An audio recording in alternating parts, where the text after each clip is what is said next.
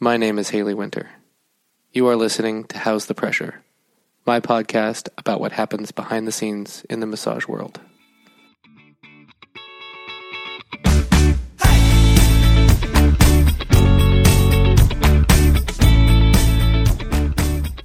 Well, this episode's going to be a fun one. I got a chance to drop in with Mr. Carl Johns, the eloquent man with two first names. He has been practicing bodywork for over 20 years and teaching for more than 15. So we get to dive into where the future of massage may be headed. As it moves further and further into the mainstream, what are we gaining? And what do we have to lose? So our conversation will touch on many topics, from mystery to responsibility, and we even get a fun anecdote from Carl. So without further ado, I give you Carl Johns. Today we have with us Carl Johns. Welcome, Carl. Thank you. Um, it's a pleasure to have you on the show. I'm really excited to talk to you a little bit about the transition that massage therapy is taking as it becomes more and more mainstream. Curious for you to uh, kind of expound upon this for our listeners on some of the concerns you may have around this subject. Yeah. Where should we start? Uh, maybe my main worry, just to start out, is the is the loss of the mystery. Um, and I think that that when we talk about a human body, human body mind, a human being, uh, we're still talking about a bit of a mystery, maybe more than a bit. Uh, and I think that's that's for all the folks who will really step up and admit it in all fields, whether it be you know neuroscience or surgery massage therapy or psychotherapy or whatever, it's all still a mystery. Uh, we're we're touching into uh, many things, and we're always developing theories. Uh, if we follow a little bit of history around science and medicine, we'll find that uh, theories are arising, and then new theories are arising, disproving old theories generation after generation. And I think that's an ongoing process. So that implies a bit of mystery uh, that, that is still there to be had. And touch is a, uh, it's a very multi-dimensional kind of thing. Uh, well, can I ask you about the mystery part of it? And is it more that you're concerned that mystery allows for curiosity and therefore we stop innovating or stop asking the right questions? Or is it that mystery is important because if we don't admit that there's mystery, then we claim we know everything? Which which of the two is more correct? Uh, or is it both things? it's both of those. And, yeah, I mean the second piece is is interesting because uh, when we when we get really focused on what we know, it, it's easy to think that that's the answer. Um, and in something as complex as a human body, which is a little mini universe, you know, we can't really know all that there is to know. And, and all the practitioners that I've uh, run across and learned from who have been doing this work for a long time, um, they always give themselves up a bit to the mystery. That the, there is a wisdom of the body and its healing mechanisms that it, that it can be trusted. So I don't always know what needs to be done, but I know that as a facilitator for somebody, I can help somebody find themselves. It's a bit of a mystery. Uh, it's it's not always easy to explain, and I think uh, uh, many of the fields of bodywork, um, the different modalities and, and uh, kind of paradigms of this work will will say the same things. I've I've heard heavily experienced osteopaths talk about uh, how difficult it is to research the kind of work they do in craniosacral biodynamics, those kinds of things, because there there's an incredible amount of variable. Um, so people are healing, people are finding that kind of space in themselves to heal, uh, but the the nuts and bolts of it in terms of a, a kind of a double-blind medical research study are kind of impossible to conduct. so we start to look at the, the practices of people over years and decades, and we see, you know, directions that are. Well, I, I, I appreciate that there is an element that we obviously don't understand. Um, one of the things that I see sometimes is that people use this idea of there's it's it's impossible or it's unspeakable or it's it's too mysterious to name as almost a crutch to not explore or to not say that that is important to still work towards.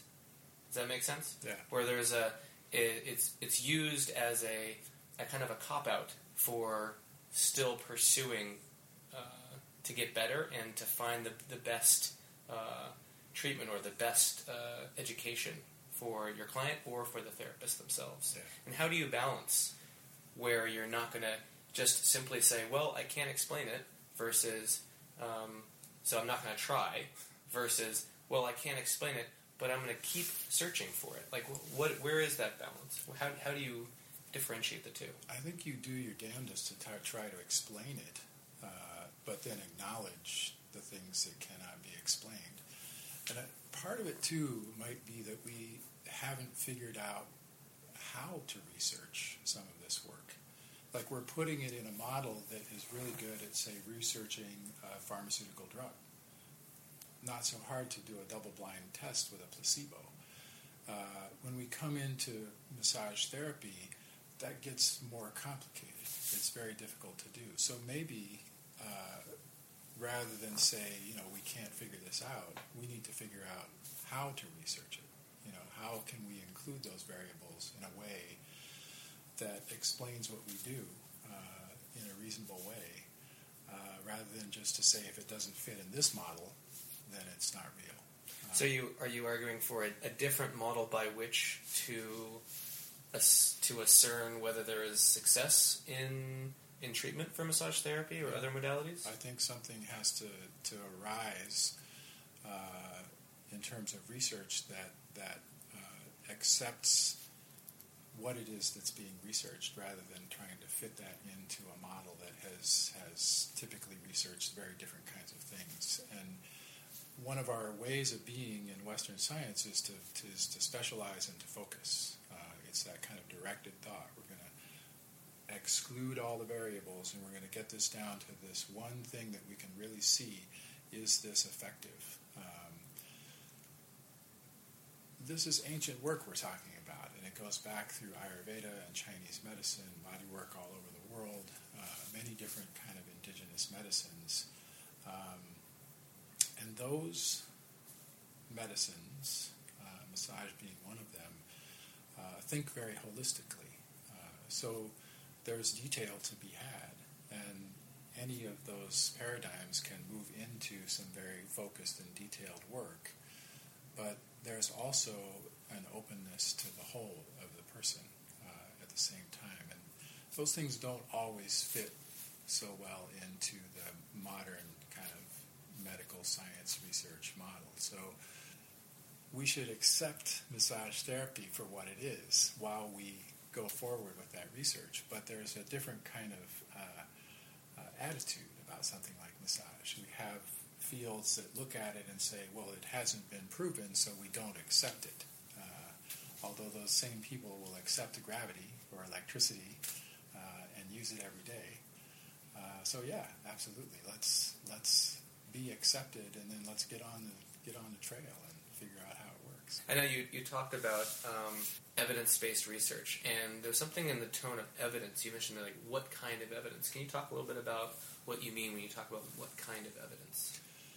Uh, I I think that there's a lot going on uh, in that realm that is again kind of takes us down to certain kinds of details, and it may say, you know, if I do this kind of particular soft tissue work, uh, you know, deep transverse friction in this area for this period of time, uh, what will the effect be physiologically? Um, and those are very reasonable things, and there there are major conferences around the world, fascia conferences, all these different things where people are are taking this kind of research to its to the hilt, uh, and it's it's fascinating, beautiful. We're discovering some amazing things, and we're also discovering some things that we don't know.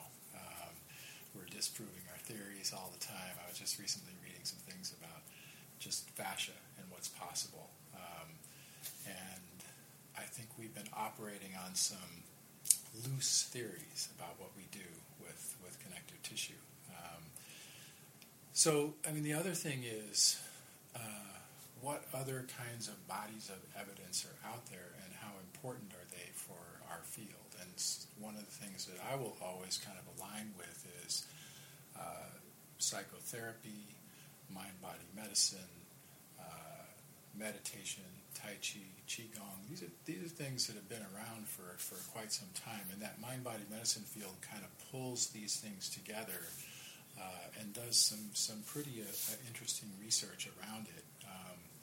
That gives a body of research to something as simple as the relaxation effect. Um,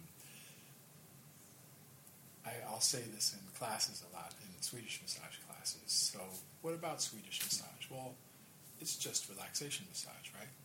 just a little fluff and buff. Uh, does it really do anything? Shouldn't I be doing something more therapeutic? Uh, and my answer is always maybe the relaxation effect is the most therapeutic thing of all. Uh, and if we can combine that with some specific soft tissue work, maybe we're going to get a little further along the path. Uh, because that, uh, and if we go to research outside, way outside of massage therapy, in the field of embryology, um, the research is saying the forces that grow us are the forces that heal us. And this is a very oversimplification, I'm sure, but uh, we access those forces in deeply relaxed states like sleep. Uh, so taking somebody into a deep sleepy kind of state during a specific soft tissue kind of session, uh, that's a great combination of things. And maybe it's it's activating the the innate healing forces of the body, uh, and we don't even know. Uh, but there's where that big string of kind of anecdotal evidence in a lot of fields, and osteopaths are very aligned with the embryological field, uh, and they've been kind of combining their, their research for a long time. Uh, so we start to see that kind of effect when people get into deeply neutral, still spaces. Um, some interesting things can happen. Um, I've actually had that experience a few times on my table uh, where I got people into deep, deep stillness and put a simple intention towards some part of the body and had them report afterward. Uh, for one, that they the pain was gone, uh, and two, they can describe the sensation of energy moving through their body as it happened. Um, so I've had a little personal experience with that kind of thing. Uh, and then, you know, I mean, if I say that at a, at uh, I don't know, a fascia conference or something like that, they might think I'm crazy. But, uh, but what I'm after is that we really take a look at all the fields. And massage therapy is kind of an interesting intersection of things because there's there's some uh, very uh, physical, physiologically based kind of things going on there there's absolutely some psychological uh, kind of body, mind, spirit stuff going on there. Uh, we need to kind of pull all the fields in and and and accept all of the the research that's going on out there and and use that to kind of say this is this is our power. This is what we have to offer. Um, I will often tell therapists who are kind of going out there to get started you have in your text a list of effects and benefits uh, for Swedish massage, and it kind of goes for almost every every form of body work, and it'll say uh, this enhances the circulatory system, the respiratory system, the digest- digestive system, the immune system. All these, all the systems tend to work better. Um, that is the research around the relaxation effect. That's, and, that's where that list comes from. And where can they find resources for more of these detailed or more nuanced or more specialized studies and um, so like if in like deep fascial work like where, where is a good resource for them to go for that uh, Leon Chaitow is a really interesting person to follow uh, who is totally immersed in all of this stuff um, uh, Tom Myers, the Anatomy Trains, uh, that website would probably lead to lead you to a lot of things. There, there are lots of people in the field that are that are interested in these things. Rolfers are very connective tissue oriented people, so anybody that's been in that field for a long time can probably lead you toward those kinds of research conferences. um, there is a there's a fascia conference that happens every few years, and all these folks get together and kind of figure out, you know, what's going on. I'd, I'd heard a, an interesting little piece about that, and uh, this is Leon Chaitow in, a, in an hour long YouTube lecture where he's kind of going over all the details of this particular conference, and he he talked about. I'm going to paraphrase this a little bit, but they these scientists get together and they take uh, a tendon from an animal, like a cow, and they've they've somehow managed to recreate the healing pro- process uh, so that the fibroblasts will move in there and kind of so they can watch it under a microscope, which is something that's obviously very difficult to do in a living thing. So they've kind of recreated this process uh, that they can watch under the microscope and that they can play with. Um, so they would injure the tendon uh, the healing process would start, uh, and then they would put uh, a mechanical force into the tendon. So they maybe do a 9% stretch for three minutes.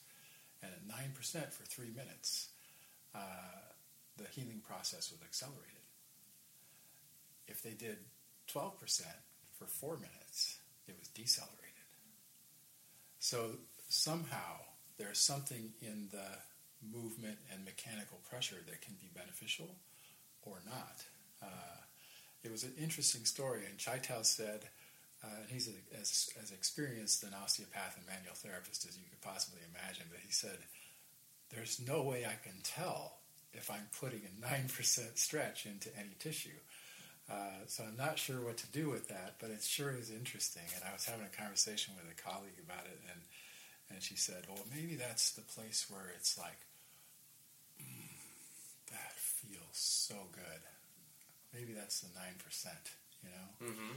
Uh, and I think that there's, uh,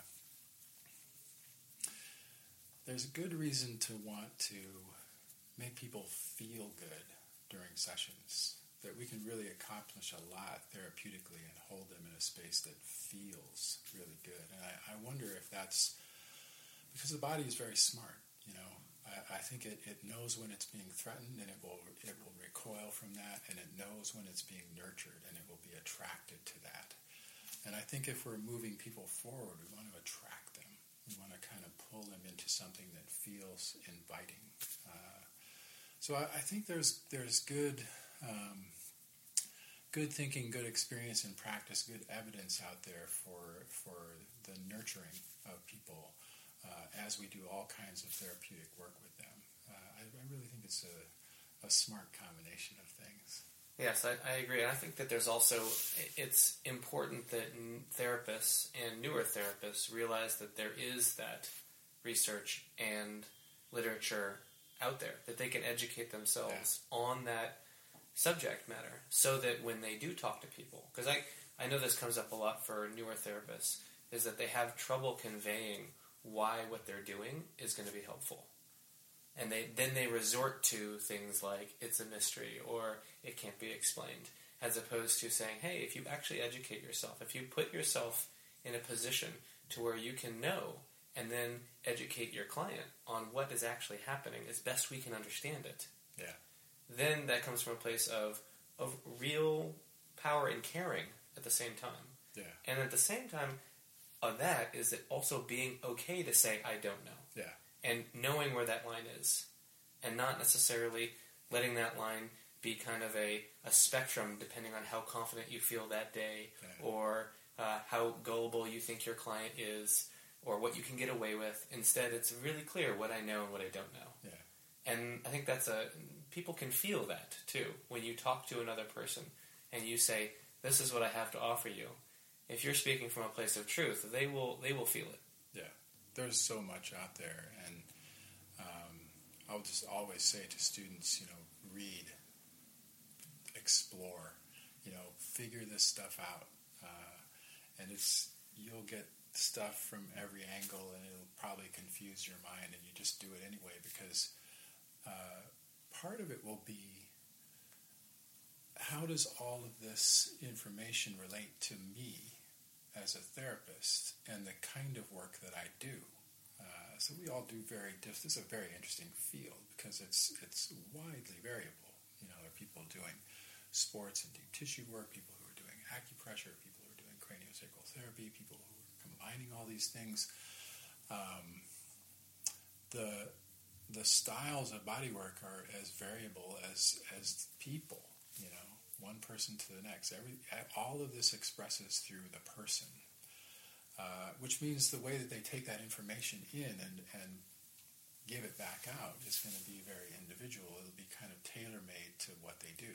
Um, and I, I get that. You know, I know that when I when I say some of these things to people in the classroom, you know, I'll say this is my voice you're hearing, and you're going to hear a lot of other voices out there. You're going to have to decide what you resonate with. You know, uh, I might say some things about, you know, deep, traumatic, kind of painful body work, and what I would say about that is there's a there's a, a huge use for that. It's a negotiation, though. Uh, it's it's a moment where we say this is that space where we're going to do something that's that might be very uncomfortable, but it's going to be really productive, and here's why. Uh, and if we bring the client on board, informed consent, which is kind of the basis of all healthcare, uh, then they are informed. They understand what that work is for, what its what its potential is. We're not sure what it's going to do, but we have an idea based on research, based on the experience of the therapist, maybe based on the experience of the client. We have an idea of where they can go. And if we kind of come to that together, then we're probably going to move in a positive direction. If we're not able to say those things and we leave people in the dark, and that's where mystery becomes, it shouldn't be darkness, it should be mystery. If we leave people in the dark, they don't often progress so well because they're, they don't know. They don't know where they're going. We haven't we haven't lit the way for them, and I think that's that's our responsibility is to educate ourselves, educate our clients, educate the general public about this work and what its what its potential is, uh, so that we have you know informed therapists, informed clients, and we're all moving in a positive direction. I've noticed that there's a difference between Western medical profession careers and bodywork careers in just in terms of labeling. Actually, you've got the if you start as a doctor and then you start specializing, your who you are and what you do becomes a longer and longer name, and it becomes more and more specific. And as body workers, the longer body workers do body work, almost the more amorphous their label becomes. They're no longer a deep tissue therapist. They're no longer a shiatsu practitioner. They're kind of a magician. You know, they, they start to lean into these vague terminologies because there's not a label that accurately describes them. Yeah. And I'm curious to know what your thought process is on, you know, one, the difference, and two, is it a helpful difference? Or does it take away? Hmm. It's it, it is interesting to try to describe what we do, and I'm I'm guilty of having made up a label, uh, accucraniatsu, to describe what I do, a combination of acupressure, craniosacral therapy, and shiatsu. And I think about that sometimes, and I think, well, am I really a shiatsu therapist who just incorporates all these other things. I'm a craniosacral therapist that incorporates all these other things, and, and then I think it probably doesn't matter. Um, uh, I think it's a little odd sometimes for me that we reinvent body work all the time and, and slap a different label on it. You know, the Haley technique. So that's going to be something new, but it's probably going to be something old you know, or it'd be a cobbling together of some very old things. I don't know that there's so much new in this work. Uh, if you really look at the history from way back, uh, I think we've pretty much been doing the same things uh, for a long time, and we they, they just kind of emerge with a new kind of system around it. Uh, when I think about the the world of osteopathy and craniosacral therapy and the world of Chinese medicine, one of the things that became really apparent to me is that that these two fields were listening deeply to the energy and fluid systems of the body and wrapping a whole different kind of language and paradigm around exactly the same thing. But sometimes it would intersect. Uh, William Sutherland and the, all the writings of Chinese medicine use the breath of life to describe the energetic movement of the body. That there is a deep, tidal, breath-like movement that moves all the body fluids. So interesting that it came out to be the same term, uh, you know, a couple thousand years ago and in the late 1800s or early 1900s. Uh, I love those similarities, and I, I, love to explore the history of bodywork and find all the, the similar things that we've done uh, from different cultures all over the world. Those are the things that are probably going to work really well because they've been proven out for a long time. But do you see them as a circle where they're simply just recycling themselves, or are they actually making progress? So is body work now better than it was 2,000 years ago? I don't know. I, it, it, depends on your point of view. I mean, I think there are people that like to look back. Uh, I've read a lot of Chinese philosophy, and it always it always kind of looks back to the ancients. This is when time they people were perfect back then. These were the sages, and they were the. But we also have a, a facility for kind of looking forward and, and making progress and kind of improving on things. And I don't know. I think that probably what's most real is that we continue to move forward. So I would say that we we can keep uh, shifting, combining, responding to the world, responding to what people come to us with, creating something new, but honoring the history and, and what it actually is, where it came from. And I think a, a really solid knowledge of history, well, history is a very interesting thing, right? It's, it kind of keeps us from supposedly repeating the same mistakes over and over again. Rarely does it do that. Uh, yeah, it doesn't seem to do that, but I think mainly, mainly it's because people don't know their history very well. Uh, I think a lot of people don't attention or they pay little attention. Uh, but I think there is some potential for us to really uh, know our history and develop new things based on that, to honor those things, uh, to continue to use some of those old labels, and then we'll create new ones, you know? Well, I, I, I'm of the mind that it definitely is getting better. And that's my opinion, but I think, you know, 2,000 years ago they didn't have the ability to dissect a cow leg and yeah. see right. the reaction to a certain degree, angle of stretch um, for a certain time period, yeah. and be able to know and then disseminate that information to thousands and thousands of people. So um, I'm glad we're on the same page there. Sounds like for the most part. Yeah, I think I think progress is progress, and it's it it's all good, you know. Uh, and and I'll hold a space for the mystery, you know, for the things that I won't be able to explain. And and I'll also say to students, you you have to be good at telling people what you know or what we know, uh, and you also have to be good at telling people what you don't know. Uh, and that's that comes to a certain kind of honesty about the work that we do.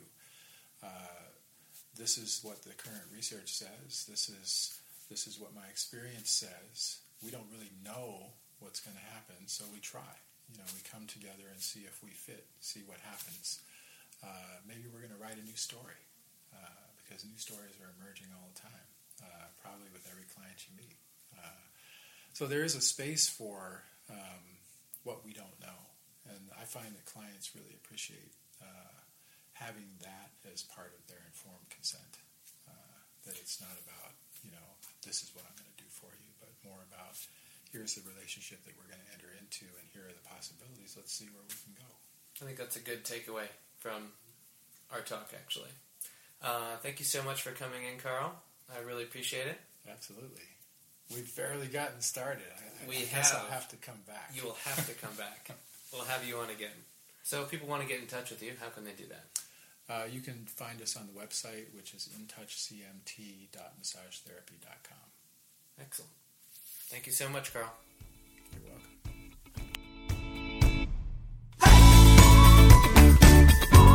Well, thank you so much for tuning in today. If you enjoyed the episode, please go ahead and review it on iTunes. And if you have any questions that you had wished I had asked, or topics you want me to cover in the future, please visit the website at www.howsthepressure.com where you can send me an email and hopefully I can include it. Until next time, be good and be well.